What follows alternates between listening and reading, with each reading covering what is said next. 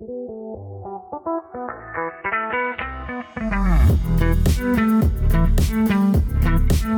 Recruitment Mentors community is now completely open for you to join. It's the meeting point for recruitment professionals who want to take their development and growth into their own hands. Whether you're starting out your career or five years into it, our mission is to empower you to accelerate your development with the most successful, collective, current, and responsive teachings from outside of your four walls.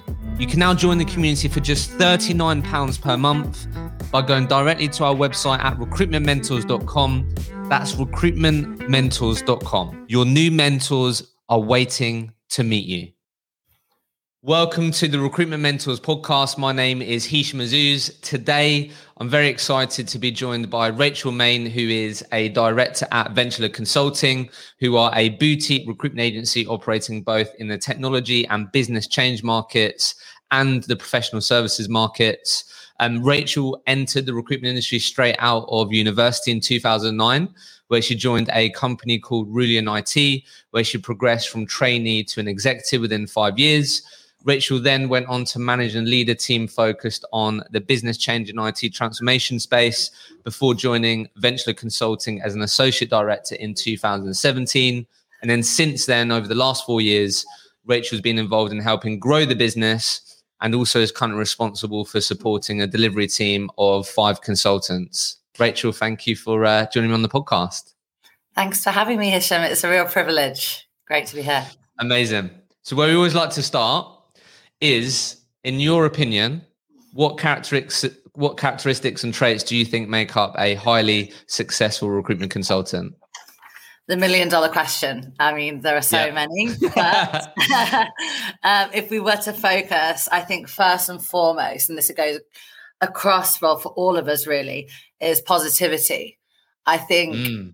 it encompasses a lot of other traits, of course, like your typical resilience and whatnot. But I think unless you have a positive attitude, then it's going to be difficult for you to succeed.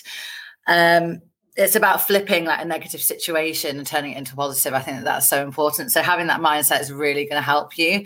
Um, so if you're a bit of a negative person, I'm not saying recruitment isn't for you, but you maybe just work on that mindset, and I think you'll notice that things get so much better for you. Um, I touched on it resilience, of course. You have to be able to get back on the horse, as they say, if a deal drops yeah. out or you get a rejection. Um, I think self awareness is so important as well. Um, having that strong emotional intelligence, um, being professional, of course, but also having some personality and sense of humor. I think marrying those two, I think there are so many people that maybe a bit too professional and mm. i think it's always good to have have that personality because i think clients really like it. It does make you stand apart. Um, and then finally fluid intelligence. I mean you have to be very reactionary. Every day in recruitment's different. I think you need to have that in order to be able to survive really. Um, mm. quite a few things but i'll say they're the most important traits from my perspective. Nice. yeah. I like that list. So i guess before we sort of start unpacking your career, what what came up for me when you shared that your first point, because I think that's something that sometimes people early on in their recruitment career really have to work through. Yeah. How how positive was Rachel at the beginning of her recruitment career? How much of a positive mindset did you have? Did, I mean, I, I am not that great at talking about myself. It's more how people describe me, and I think yeah. Correct me if I'm wrong. Anyone that's listening that knows me, but um, I'd say I've always been of a very positive disposition. Um, okay. Obviously, where did that I, come from? Though? Have knocks, but I mean, you've known me for a couple of years, Hishem. I think. Yeah. I mean, I, I would say I'm naturally quite positive. So I'd I'd say that when I first started, I was I was just as positive as I am today. Yeah. Where, where I guess the reason why I ask is I'm interested to hmm. like, just, like where that came from. Was it that you surround your family and friends were positive? Was it that's just like you thought, well, what's the alternative? I don't know. Anything interesting there? Do you know what? Uh, that's really, it's a really interesting question. And I've got no idea. I think, my, I, mean, I mean, my mum, I, I, look at her, she's a very positive person. The people I surround myself with are very positive people. And I think you, sometimes you, you, you just have that, that mindset. And I don't think you often know where you've got it from. But I've been fortunate mm. that, that I do have it. And and I can tell negativity, I can really feel it if someone's being negative to me or if someone is quite a negative person. I just, um, I, I, I, I shy away from that really. I just, I, can't really yeah. quite get my head around it. Love that. Okay. Interesting. So let's obviously you you've worked in the industry for sort of some time now. Obviously, uh, hmm. straight out of university. So I guess what I'm always interested to hear because it's typically the most challenging parts of um, someone's career, particularly in recruitment. But like, how how would you describe first year in recruitment, early days? Like, how would you just describe that experience? Wow. Well, the first year in recruitment is so uh, so fun. Well, in back when you could go to pubs and go out and meet people. Um, yeah. It's the steepest learning curve. It's definitely the hardest year. I've been in recruitment 11 years now, and the first year is always going to be your hardest. And it's such a steep learning mm. curve. You're joining an industry that you don't know anything about. Like, I didn't even know the difference between contract and permanent. I didn't really know what recruitment was when I first joined. So you have to learn the industry and then uh, learn your vertical market or whatever it is. So, mm. um, whatever skill sets they are and then within whatever sector there's so much and then learning how to close people learning the candidate management side there's so much information um, and wanting to get that promotion. Um, i just remember constantly being in competition with my peers. Um, there were four of us who, who were hired.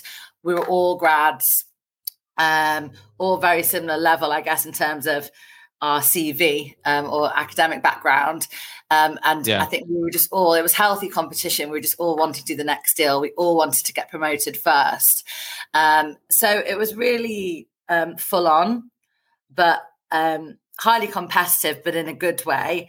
Um, and actually, really enjoyable. You did feel like you'd got that city job, as, as cringing as that sounds, but you know, you're out a lot you're meeting a lot of new people, going to nice restaurants, going to nice bars, but then also you're working really hard. You know, you're working the longer hours. So it was very high octane. I'd probably describe it as. Mm, okay, and then j- just to frame out, because so you joined Rullion, and yeah. like as at the time, how how big was that business? Because it's um, it's quite a big business, isn't it? From what I understand. Well, I didn't I didn't actually realize how big Rullion was until I left. So um because really? I joined um Tom Breeze and Andrew Shaw, who are now Ventula's founders. Um, at the end of 2009, when I just graduated, I was the, the first one they actually hired in because it was just the, the, two of them. They were setting up the London office.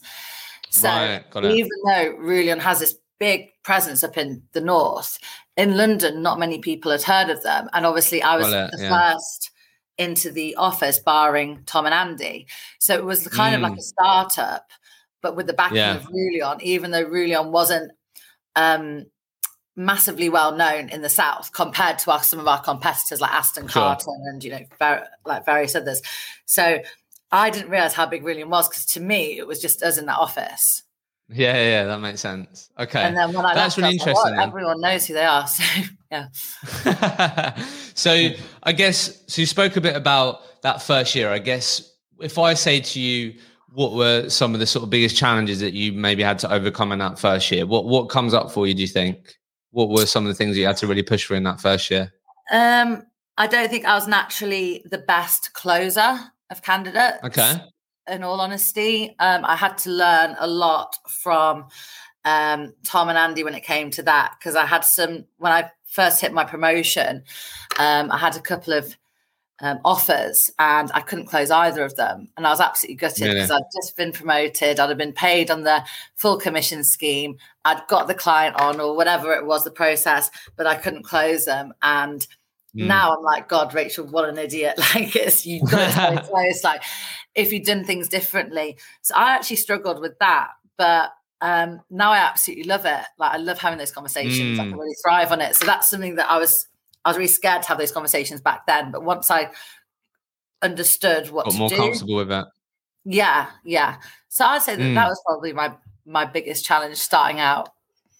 Mm, really interesting. So I guess in that, then, what if, again thinking back, and it doesn't have to be particularly your first year, but sort of sort of focusing on the theme of like early on in your career, what what was maybe sort of the best piece of advice that you received early on in your career? Do you think?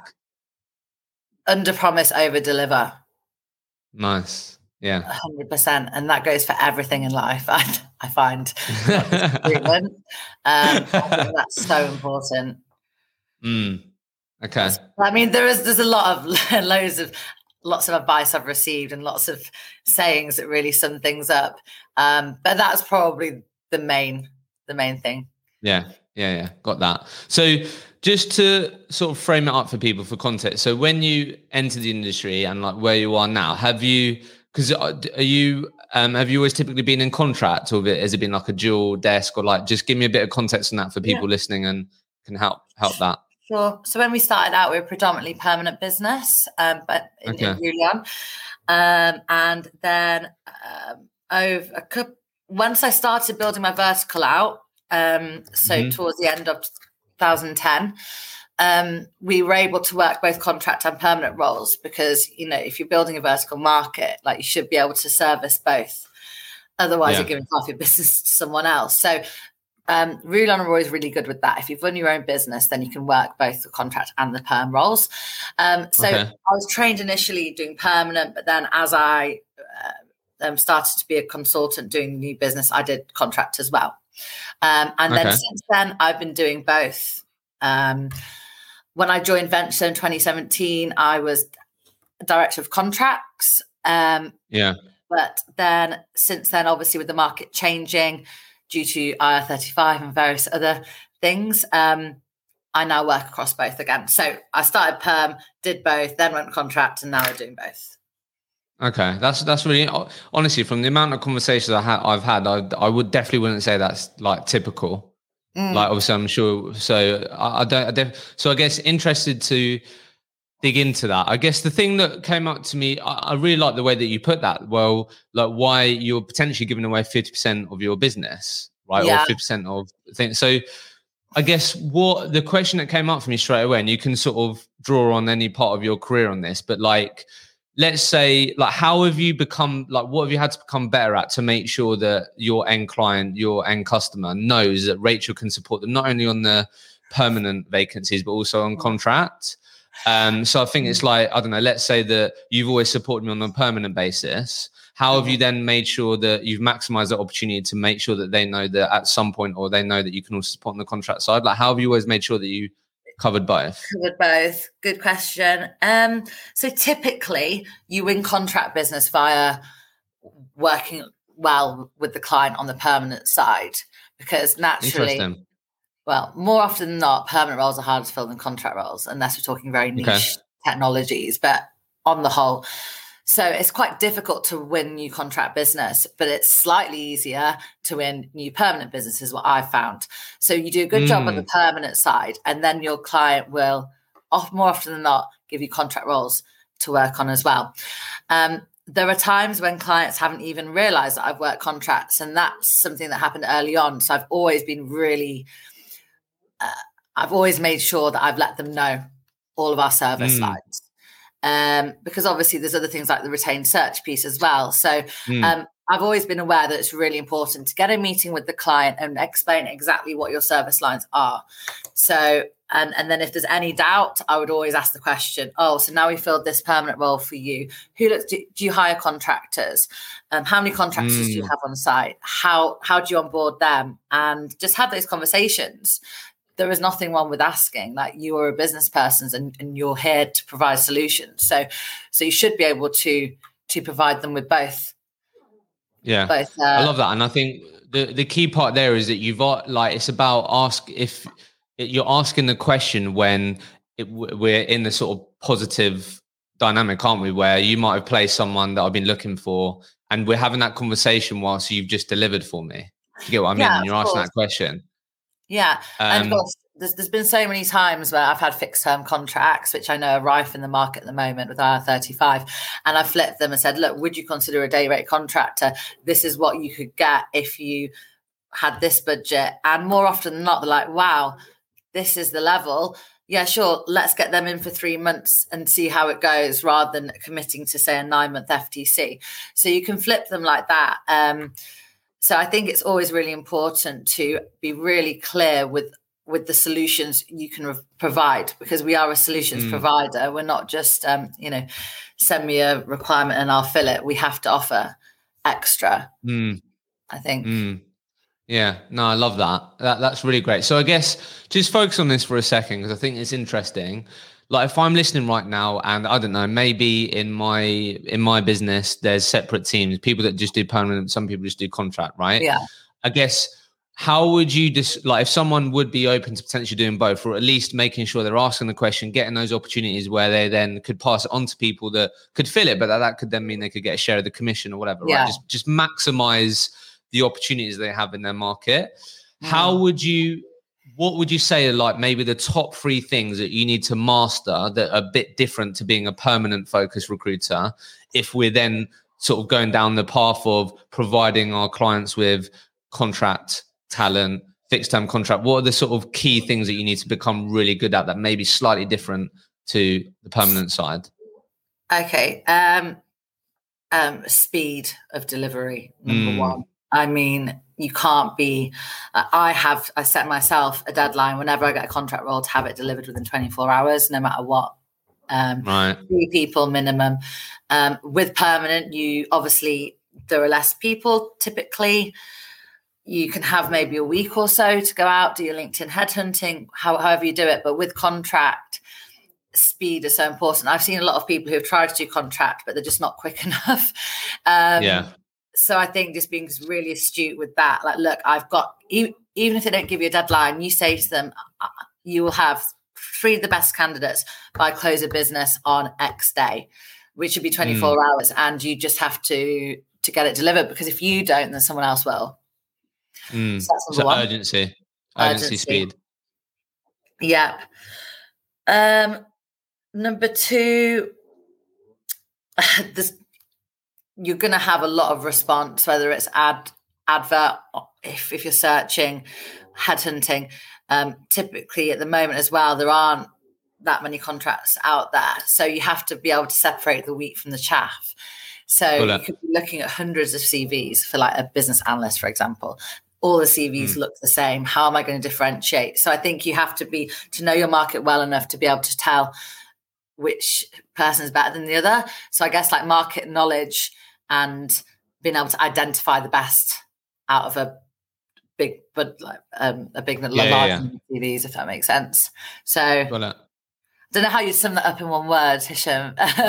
That's okay. No, I, I guess what you're saying there is, yeah, you have to get you be expect maybe a lot more interest than you would maybe a permanent position and mm. going to be potentially a lot more people in the market so like you have to again it's speed isn't it it's you have to get really professional and speedy at what do I what is it that I know I need to look for and what mm-hmm. are the mm-hmm. sort of minimum requirements and mm-hmm. and get really good at that so that makes sense yeah and I think that ties itself into time management as well you need to dedicate mm. time right I'm going to dedicate this this afternoon to getting three of the best candidates. I'm going to make sure that I've covered all different angles off to make sure that I've got the best person rather than my competitors. So it's really about managing your diary effectively um, mm. and just being quite ruthless sometimes. If you're not quite sure about someone, not maybe not the right cultural fit, personality, there are so many other people with similar skill sets. So knowing a client well it really helps too because you'll see oh they've worked at x company i know they love people from x company that person's going to the top of my pile so it's just being quite astute yeah, yeah. that way um, yeah there is no reason why you can't be good at permanent and good at contract i think people that think they're one or the other i mean that could be the case but i don't see any reason why you couldn't be good at both yeah absolutely and then you're yeah obviously living testament of that so i guess because because you've touched on it let, let's go into it but one of the most popular sort of questions and areas that people are really interested in Rachel is time management is how did Rachel sort of early on in her career structure her day to like how she now structures her day. Do you get what I mean? Mm, so just because mm, you mentioned yeah. one of those really important tips being time management, it's clearly you've you've been doing this for 11 years now, right? So something that you yeah. probably had to get really good at. Yeah. So I guess so am I like let me ask that question to you then if it if it's okay with you because people mm. want to know basically like what did Rachel do when how did Rachel structure her days when she was billing, I don't know, 100, 150, 200k, just maybe early on in her recruitment career to then when you was bill, billing double that or whatever. What did you change in your day? What what became non-negotiable and stuff like that? So I guess how how does your day look now compared to how it looked early on in your career? Do you think that you had to refine and get better at? It's a difficult one because you obviously every day is, is is different you know something could happen that takes you you could have a dropout that's meant to start on that morning and you have to like rework yeah. it so uh, you know i wouldn't i don't get too hung up on like every day i do this uh, religiously okay. because uh, it doesn't work like that in recruitment in my opinion i know the people yeah. may may so i when it comes to week i always make sure i had time for business development whether it's now okay. or back then. I think no matter what level you're at, you always need to have your eye on the next client, um, the Got next it. new client. So I'll dedicate, I mean, most days I'll ded- dedicate at least two hours, I'd say, to business development. Yeah. Um, obviously, there are urgent roles that need delivering. So the usual put the job up the night before, go through yeah. your response, do your LinkedIn project the night before as well, come in and do your callbacks, all pretty standard stuff. Um, and then you you may have client calls as well. But every morning, what I do, I get up. I'd say I'd, I'd start work these days, say about eight o'clock with our call at mm. nine o'clock. But I'd have my to do list written down for the day. Um, yeah. Sometimes I do it the night before. It, it really depends. So I keep structured to that. Obviously, keep ticking it off. But as we know, things can happen during that day and kind of keep you off. Yeah. And like drag you off course, but I just keep my list and I keep making sure that I do everything on that list before I leave leave the office. Mm. So it's not there's no magic way to structure a day. I don't think because I think everyone's mm everyone's like clients are different, everyone's industries are different or, or, how they work. But keeping that, making sure you're getting good candidates out, making sure your clients are happy, and then looking for the next new business opportunity. Yeah. The most okay. important things. No, I, I, love that, and I think what I what I find interesting about that, which I think comes up time and time again with more experienced recruiters, is always making space for that new business time, for that business yeah. developing time. Because I think early on you can get a bit complacent with that, can't you? Like, right, yeah. I've got I've got these jobs on now. I'm, I'm in the process of filling. I'm just going to focus on that, and I, and then all of a sudden you get towards the end of the month, you're like, oh my god, I've filled all these jobs, and now I need to restart that and d- mm. d- get onto the new new business focus again, right? Yeah, so, I've seen it happen so many times where people have got so bogged down in what they're delivering or managing accounts and stuff, and then suddenly they fill those roles and there's nothing else in the pipeline. Mm. So it's really important to keep it consistent. And then you feel like you're feeling like it's going up an uphill battle then, and then you might be going, yeah. you're just making it difficult for yourself, aren't you? I guess. Yeah, I think to be a consistent um, you kind of have to keep consistently do, doing the business development. I think that it's, mm. it's, it's as simple as that. Yeah. So let's just, I was going to ask you about sort of, do you, sort of set goals and stuff like that because that's a really popular area but let me because again we've gone into new business right like mm. that, like client development is like the most popular development area for recruiters. It, really? it just is every time, okay. like generally. Is this, yeah, okay. Is it this new business or existing accounts? New business, new okay. business. Okay. Yeah, but I'm, i want to go over that with you because I know from the context that I have, you've been good at expanding accounts as well. We, it's it's very easy to go straight to like new business, but I think mm. it's sometimes uh, there's a lot of missed opportunities in terms of expanding accounts like instead of just doing spot business right yeah.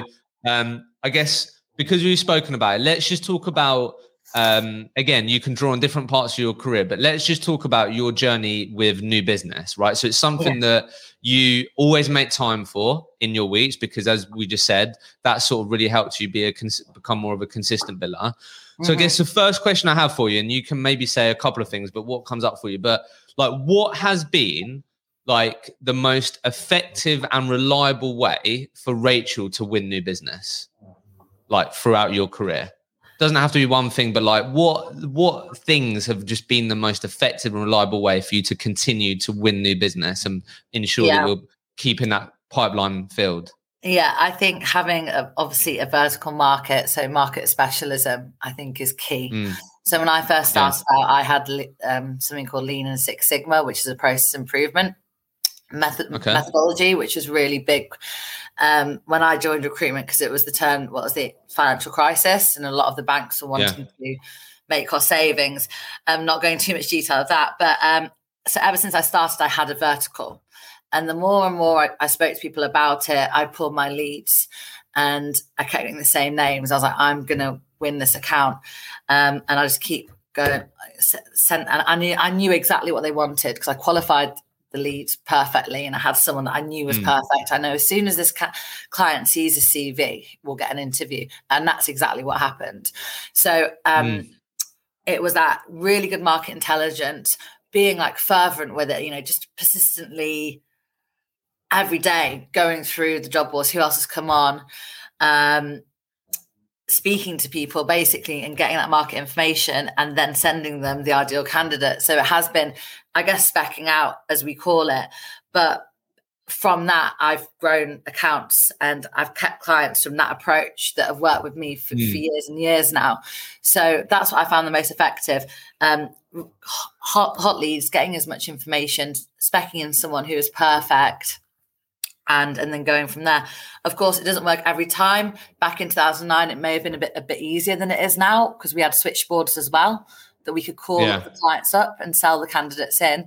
But when I look back at the and, and, even to this day, an account that I won a couple of weeks ago, it was it, it was within that vertical. I saw they were hiring. I knew it would be a tough hire because the salary.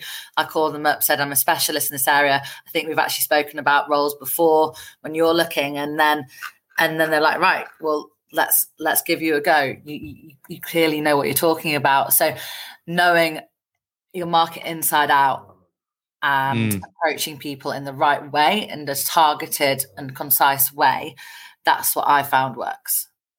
It's just consistently work. Yeah. Okay. Yeah. Interesting.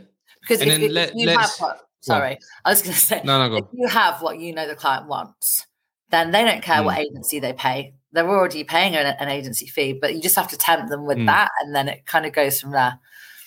Yeah, yeah, I got you. So yeah, really double down on your market knowledge and intelligence. And I yeah. think just, just in your opinion, because I think sometimes people can get that mistrade as if like they like people listening to this have to like be as competent as the people they place like in their job but like all the people i speak to it isn't that it's actually the intelligence intelligence of knowing who's doing what, what company's growing, what company isn't growing, where the opportunities are. So when you say like really double down on your market intelligence, like what what do you exactly mean by that? Just, just to sort of make that really clear um, for people, where can people really double down? Knowing who's who's hiring, as you say, knowing exactly what they're looking hmm. for, mm. um, and being able to have a good conversation with the client about it. I know this that like like understanding their pain points saying, look, would you be open to, to, to reviewing this CV? I've worked with X competitor. I know that you're doing something really similar. They've got great references and just really selling the candidate, but knowing about your market, knowing about the skill set and, and what that client pain point is. Like, wow, like this person really does know what they're talking about. They're not just a salesperson trying to trying to get mm. um, get money about money out of them. We're actually trying to solve their problem because as we know in recruitment mm. on contingency it's you know no win no fees. They're not paying us anything until until they they make that offer. So it's just about being really consultative in that and and knowing what you're talking about. And there's a lot of people that say oh you know i don't really understand my vertical. So i've only been in it six months. It's like you need to understand it. Like do whatever you need to do. Like read books speak to, to as many people within the industry as possible. You can't make excuses. Like if you're giving a market you should know it inside out as, as, as soon as you can because because if you don't then then you won't sound credible and, mm. and, and you won't win the business. Yeah. Okay. So let's let's transition this then to something that clearly you've done really well in your career as well because you just mentioned it as in like you've that's how you may have that's been a really consistent way of you winning business. Yeah. So then how how has then rachel become really good at making sure that we're then building actually long-term client relationships and we're building clients for for the long run um, yeah. so i guess how have you gone about one making sure that you're building long-term relationships um, with clients mm-hmm. so then it's not just okay yeah we gave rachel a chance she's placed it that was great cool that that that's that mm-hmm. end done um, and then the other part of the question the second part of the question is then how have you become good at going taking a good client that's spending X to a great client that's spending double that or triple that? Well, it's, that's quite a big question, really. I'll try and um, address it from um, from my experience. So, in terms of developing long term relationships, the number one thing is via delivery. If you deliver mm. them the best candidates, then then they'll come back to you. And I mean, at Ventula as a whole, and and something that I believe for like I really believe in is developing these long term relationships. I'm not interested in coming in, doing one deal, charging a high rate, and then walking off. It's like the hardest thing is opening the business in the first place, in my opinion. Mm. So why would you then walk away? You want to maximize that as much as you can. So, what I would do in the normal world, I'd go out, have a meeting with them, maybe go for a lunch, go for a drink, coffee, whatever it is, um, get to know them more on that kind of personal level. Um, and then say, look, is there anyone who you'd recommend that I could speak to in the business? And you'd be surprised how many people say, actually, I know my colleague's looking for this. Do you guys do this? Oh, yes, like it's not my area, but X person um, is like is an expert in, say, developer roles. Yeah. Um, so again, it's by asking the question. It's always better doing that on a face to face because people give away a lot more when you're with them face to face. You know, the way it's a bit awkward if they say, "Oh no, like you can't work with me anymore." So that that's really important. When things go back to normal, I, I, I can't wait to go meet my clients again. I just think that it will help me develop my current clients even more. Um, so asking that question, would you be happy to sponsor me over to this colleague? Would you be able to CC me mm. in? Um, most of my relationships, in fact, I was looking through this morning, pretty, all my roles are on exclusive. So what I would say, I've done a good job for you. You've been wanting to fill this role for X amount of months. Would you be happy to work with me exclusively moving forwards? This means mm. I'll be able mm. to give you a more dedicated delivery team, etc., etc. So it's about asking the questions. And if you've done a good job, there's no reason why they wouldn't want to introduce you to their colleagues, why they wouldn't want to give it to you on exclusive. Mm. And my best client is someone that I I um, spec candidate into on my first day as a consultant. It was so fluky, but she's actually a really good friend of mine as well, and she's she's hooked me up at four different clients since that yeah. first meeting when I was 21 back in 2009. So, yeah, yeah.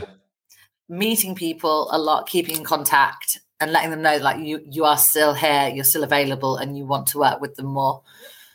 Mm. I love it. I know. I know you may think, oh, it sounds like quite basic and simple, but I think it's just so important for people to hear, like how, mm. like the most important thing is that you're delivering, that you're providing a great level of service, and you and that needs to be your standard. Because yeah. if you really focus on that, then the opportunities long term, as you just mentioned, are huge.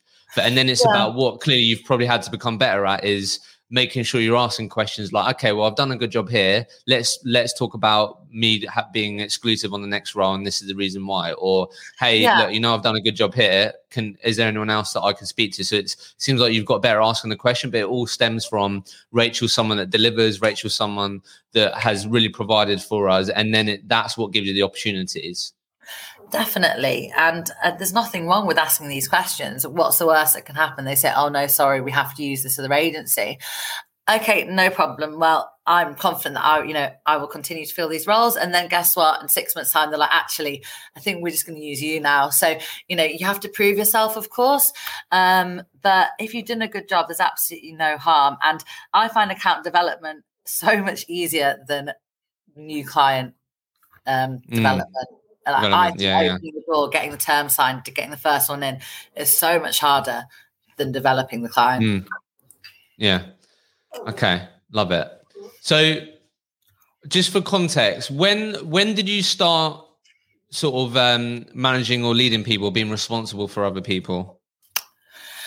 Oh gosh, quite early on, I think. Um, it must have been within my second year at Rullion, I'd say. Oh wow, okay. Um, so uh, it's always been very meritocratic in that if you win clients and if you have enough work on, you'll get someone to come and help you resource. So mm. from very early on, I've always had someone who who was able to support me on the delivery support side. Yeah. Because from the company's perspective, it would free me up to win new clients. So yeah, yeah. I've always had a resourcer from from quite a, a young a young age, really. Yeah, sure. And I think correct me if I'm wrong. Obviously, with Ventula now, is it a bit of a similar? Like, obviously, we, we mentioned in, in introduction that you're responsible for supporting a delivery team. So I guess just yeah. just interested to, to hear your thoughts really on because I think there's companies that obviously you got 360 and, and different different models, right? But I guess yeah. why do you feel having a sort of hybrid delivery model is a good one? So where, i.e., yeah, like you just said, maybe Rachel, you spend a lot of time de- uh, developing existing and new new clients, mm-hmm. and then mm-hmm. you've got obviously recruiters that might be early on in their career who maybe start building their networks and communities in the candidate side, but and then build yeah start building confidence and get good at getting then leads from candidates and going into clients but they're also supporting you and getting that experience i don't know what, yes. what why do you think that's a potential good model and how why do you think it works so that's a new kind of model that we've adopted um, after hmm. recent mm. okay. Um, it's kind of like um, a, a, hybrid model. So it's where we bring people in who've got maybe six months or so of experience on the deliver on the resourcing side, so pretty strong on that side, um, and we can bring them in on their they'll have two separate commission plans. So you'd have the delivery. Okay. So the resourcing, I guess, um, commission scheme, um, but then you'd also have your new business scheme, which is obviously um, a lot more uh, rewarding. So without giving people, bringing hiring people saying, look, you have to do new business, you're going to get no support. We wanted to get people so to get up and running, doing their resourcing deals, so having some money coming in because I, I, appreciate how important money is, especially at, at that at yeah. that stage in your in your career. But then we're also saying, look, we can help develop you on the business development side of things, and you will be rewarded. You know, if you any new client you bring in, it will be yours, like for as long as you're at Ventula for. And also, I'm more than happy to help open those clients up for them as well. Um, as a director, I'm not paid on individual billing, so it doesn't matter to me whether or not it's my client or it's my my my delivery consultant. So that's great in a way because it means that we can all work together and help the company grow as well. So it's that hybrid model of doing the resourcing side, get, getting that money coming in quite early, but then also being able to do the, the, business development side, but not just being thrown in the deep end and like sink or swim, which I know a lot of companies still do for some God knows reason. But uh, yeah, got it. But but it's working well so far, mm. So what? Why? Just why? Why do you think that that's I don't know. Why have you gone down that route for out of interest? Um, I think bringing people on with a bit of experience is uh, quite um, obvious because we're working from home and right mm. now, and it's just knowing that people know the basics is it's it's so much easier to get them up to speed. Um, when we return to the office, who knows? It may change, but this is how it's how it's working for us right now, um, and I think it works really well because people can be really taking that step into business development is the most daunting scary period of your recruitment career. I know I've, I've been through it. Um, this is such a softer landing because, of mm. course, we love people to come in and win loads of new clients straight away. But reality is that mo- most people don't don't do that. So it's it works because you're not alienating people or people aren't getting upset because they're not doing any deals. You're keeping that momentum, and they are adding to the business they are adding value to the business. Um, then also, if they want to go out there and pull their own leads and chase their own leads, there is that scheme available and there is support available. So it means that people can progress at their own rate um, and not necessarily beating them with a stick to, to, to, open new clients, which often leads to very like toxic work culture and as essentially people leaving. So um, I can't speak on their behalf, but I think that the, the, people we've hired recently are really enjoying the model, and um, and, and hopefully it continues. Yeah, nice. Yeah, I think the sort of key thing that you said there is that sort of soft landing because I went through that, and it is it can be daunting. You've built up business development in your head. It's like not something that you've got used to, and then yeah, it can be a challenging transition. So, so that that makes sense. So I guess what I was just keen to um, talk a bit about then was yeah your your journey with leadership, your journey with communicating with people from a team perspective, getting the most out of your team and stuff like that. So I guess I guess the first thing, like what along your journey, what have been some of the sort of challenges or hurdles? Because a lot of the time, people will say that sort of being in that billing manager role or just being in a role where you're billing it, managing your own performance and managing other people's performance is one of the most difficult roles in recruitment.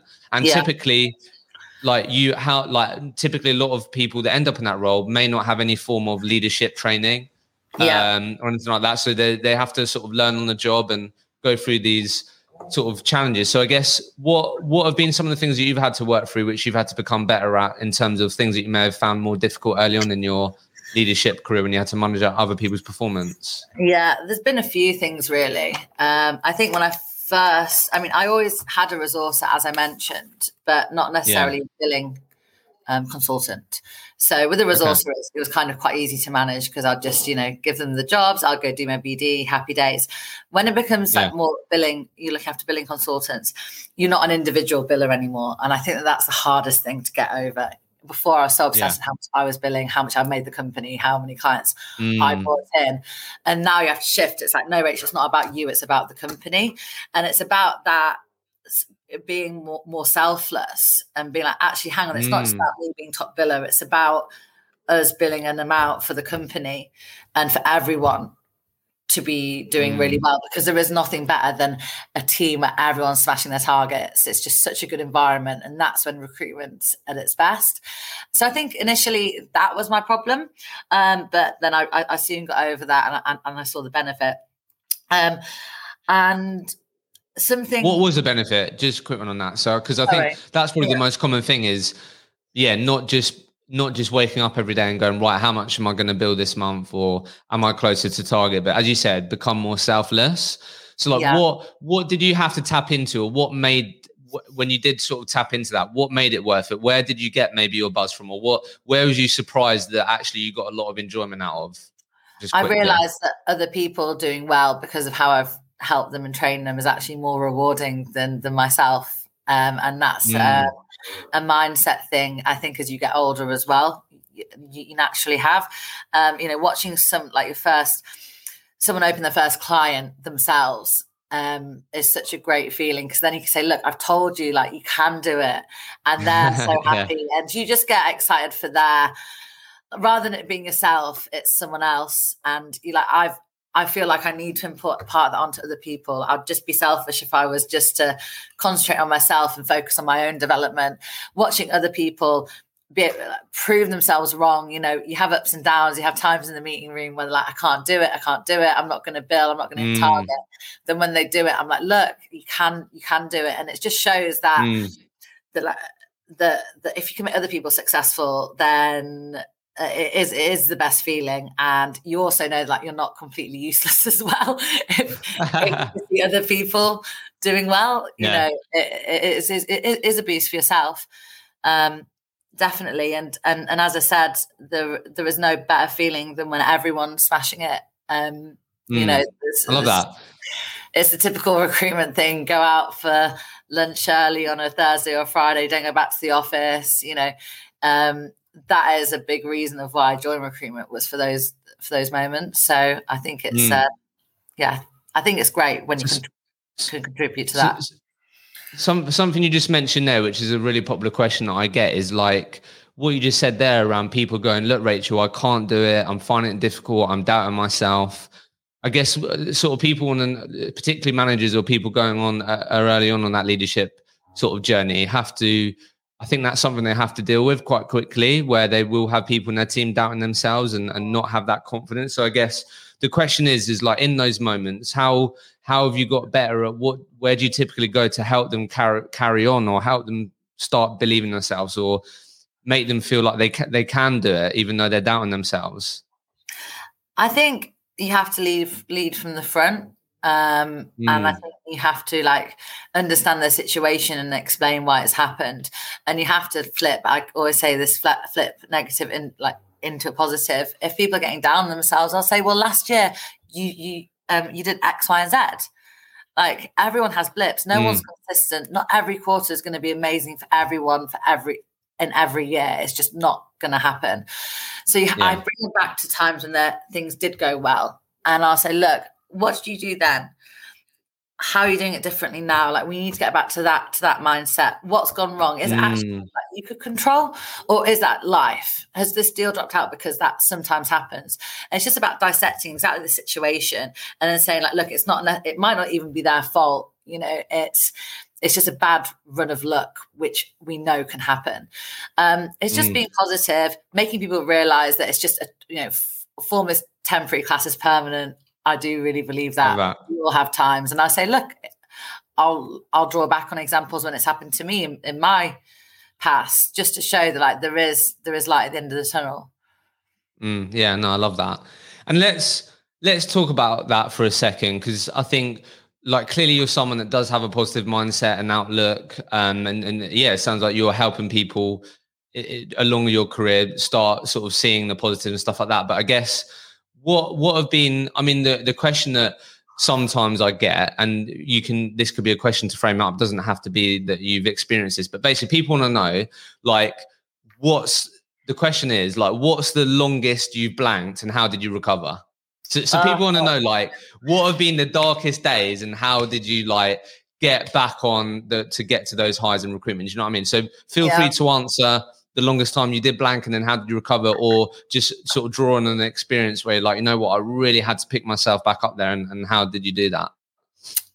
Okay, well, I mean, I'm a positive person, but obviously there are days and times when I get very frustrated. so I don't want people to think I'm one of these people that's positive all the time because because things do happen.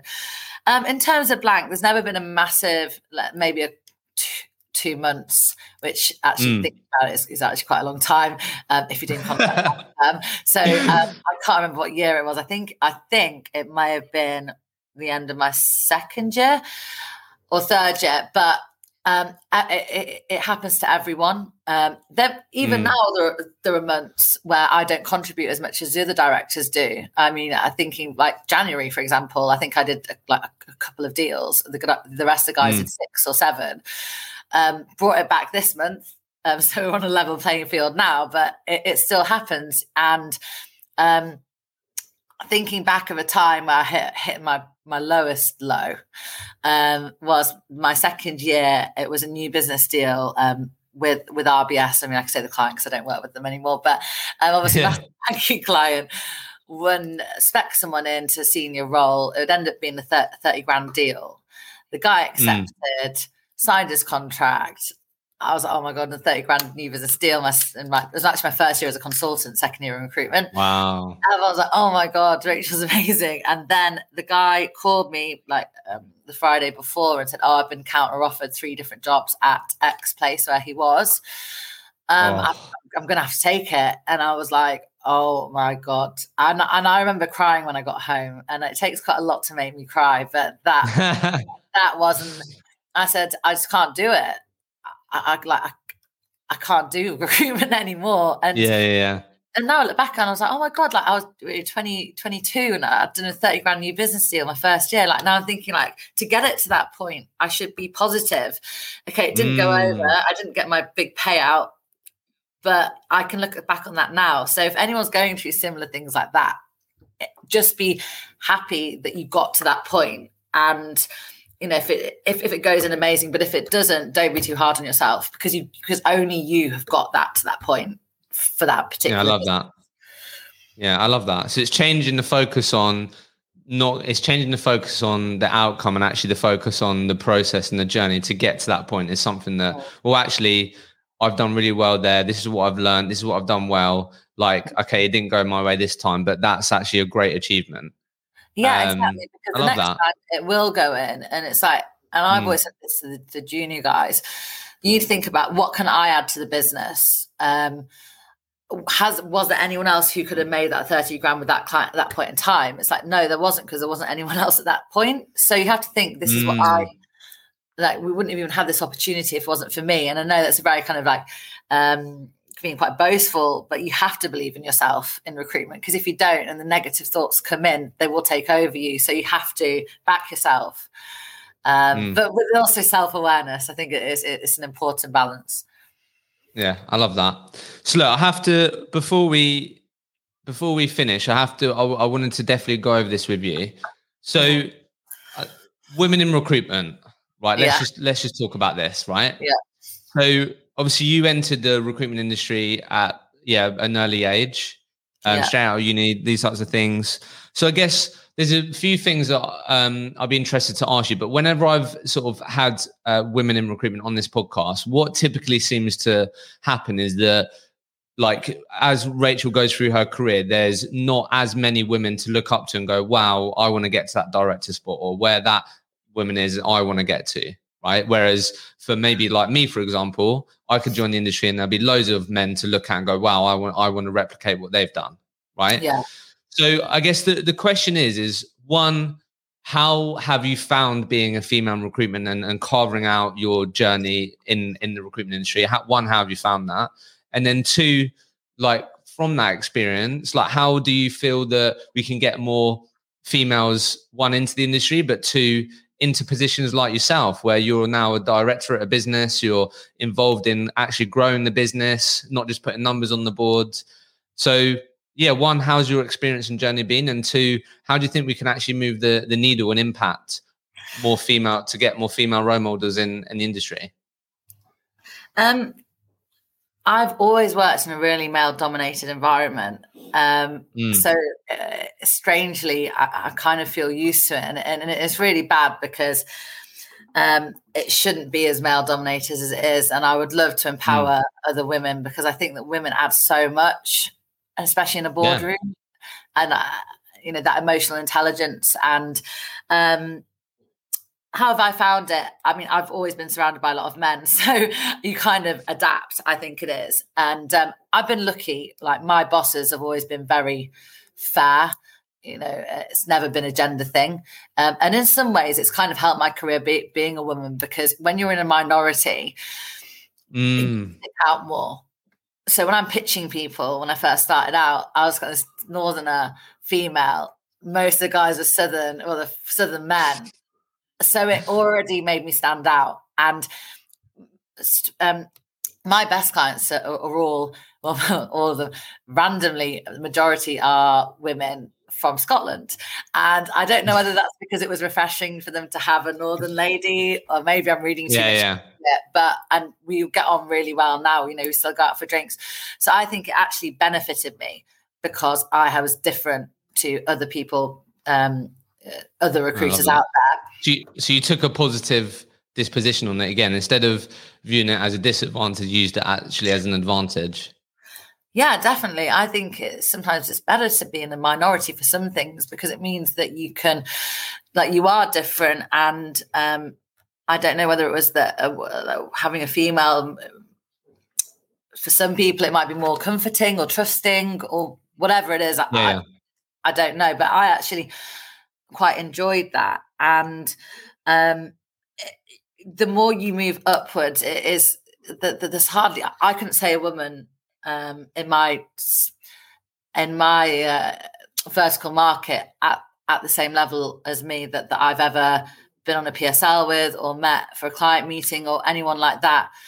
And they've they've all been men, and mm. it's just mm. that, that, you kind of accept. But thinking about it, it it is strange and it is something that I I don't understand why because the, the female recruiters we have in our team they're all great. Um, Mm. I, I don't understand why it is so male dominated, to be honest with you. Yeah, it is. Yeah, no idea. But I think the important thing is is that we're talking about it, you know, and there's conversations as to why is this? What what can companies, what can guys do more to make it more inclusive, make it more welcoming for um females? So I guess what I don't know. What do you have any thoughts on like how can we encourage more sort of women and, and diverse um people into the recruitment industry? I don't know if it's about encouraging them into the industry. I think it's about sustaining them and making sure they stay within the industry and don't leave. Mm. Yeah, great honest point. like our intake recently has been very female dominated, um, and we don't judge on gender. It's just the best person to get the job, and it's just so happened that, that three out of the four of them have, have been women. Mm. So why are they coming in at this level? Why and why? But why are they not fil- filtering up to the top? I think that that's my yeah my, my main question is it the fact that there's men men at the top that don't have don't understand how to communicate with women as well know how to make yeah. i mean not in my case obviously because i'm where i am but within other companies is it a bit of a boys club are women not viewed yeah. as equals in some way are they commented about in the office there's, there's, there's so many yeah. things Is it the work culture that drives them out?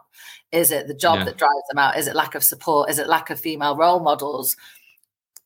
That's the big question for me is why do we have so many people that come in entry and then they don't progress upwards? Yeah, yeah. That's a really great point. So I guess who who was your role model then? Did you have a role model? Like how how do you feel how do you feel like you, you said there that you sort of actually like embraced that you were in the minority and, and that's something that you tried to use in a positive way. But like, who was your role model and how did you make sure that you sustained your career and pushed through and, and got to where you wanted to? Um, I'm not really big on role models. Um, okay. I, I think there are people in this life that you meet that you're inspired by and you mm. want to make proud and you want to strive to do the best for them there isn't one particular person that I was in awe of. I want to progress upwards, maybe because there wasn't any women at that level, perhaps. But I've okay. been inspired by a lot of individuals, and obviously, um, my my current bosses, Tom and Andy, who obviously been there throughout my career. They're the ones that have spurred me on. You know, I want to do deal to make them proud. I want to do well to make them proud. I want to prove to them that I'm the best at what I do. So I think it's been more um, taking in inspiration from people more senior than me and wanting to do the best to make them proud of me. Obviously, um, money is uh, a, motivator, but for me, it's about doing a good job. And cross Ventula, it's about us doing a good job for our clients and being the best we can be, and then the rest kind of comes comes along with it. Mm. Um, so no particular role model, but there are people who have inspired me along the way, of course. Love that. Okay. I've got five final questions for you. Okay. Go for it. Okay. Yeah. So, first one, if if you could change the industry, what yeah. would you improve? Um I don't think this is answering the question, but what I would like to change is people's perception of the recruitment industry. Mm. So I'm not sure this answers the question Exactly, but I think we get a lot of stick. I don't think people realize what we do in the background sometimes to get these deals in, um, or to get candidates to start. Um, so I, I think we've got a very negative. I think we still do. People have very. I, I, see posts on LinkedIn. Like I saw one today, and I wanted to write something, and obviously I didn't. Um, but I think I'd like to change the way the industry is viewed from an mm. external perspective because I think there's a lot of good recruiters out there. And I think that people don't realize exactly the stress we go through to make sure people get get the job. So I would like to change the perception on recruitment. Love that. Um, second question. Best ever day in recruitment. Describe it. Do you remember it? Uh, just about remember it. Um, it was, I think it was 2018. Uh, the sun was shining. Um, we'd had a good month, but it'd been one of those weeks when we thought the deals were going to come in and they hadn't. So it was yeah. Friday lunchtime, and then um, uh, Andy said, "Right, let's let's let's go out for lunch. Like we've had a good good month. Let's go and just go and chill out." Um, really nice day. Went out to our favorite tapas bar in Borough Market, Brindisa, sat out there having a glass of rosé, um, living the life, and then suddenly all these deals came in. and so we had a drink or two. So we had to whack the laptop out. We some four of us working on one laptop, people going down the streets to, to close. I think we must have done about um, 10 or 12 deals just sat out there. Um, you know, closing deals whilst whilst eating your uh, patatas bravas um, out, out, in the sun. Um, it was just one of those uh, great days where you look back on and think, do you know what? When recruitment's good, it's the best job yeah. ever. Um, and yeah. days like that help you get through the bad days. We all have bad days. It's about resilience and remembering those those good times. But that was a particularly in, enjoyable day. On fun memory, yeah, love that. Yeah. Um, next question is so if if you if if you could go back and speak to 21 year old Rachel, just left mm. university, entered the recruitment industry, what, what would you say to her? Um, don't be so reactionary. Pick your battles. I think that's a mm. something that I've learned over the years. Um, I think it can be a really stressful environment. And when you're in a competitive environment as well, you may react in certain ways that you're not particularly proud of. So I would probably say, um, yeah, pick pick your battles. Try and be the best version of yourself. When things are going wrong, um, you know, don't take it to heart so much. No one's perfect. I think that's the thing with me. I'm always kind of striving for, perfection in my job, and when something goes wrong, I find it sometimes quite hard to accept. What have I mm. done there? What have I done there? And I think it's like no one's perfect. Pick your battles, um, and and yeah, just uh, just support everyone around you basically because I think we're all in it together. we all need to help help each other. Love that. Uh, bit of a fun one. This one. What what did you spend your first biggest commission paycheck on? Oh, it doesn't even sound that big now because it's back in 2009. but um, it was an app, one of those new, what was it, the white Apple compute laptops. What were they called? Yeah, yeah, yeah. I can't what, remember what they Apple called. Macs. Macs. Yeah. Sorry. Yeah, yeah. So because I've not had them for ages, but uh, the, the, white ones. If you remember the white yeah, note, yeah. notebooks, I remember walking down yeah, yeah. World in, in Old Kent Road um, with I think my commission just come in and getting and getting that. Absolutely uh, buzzing. Yeah.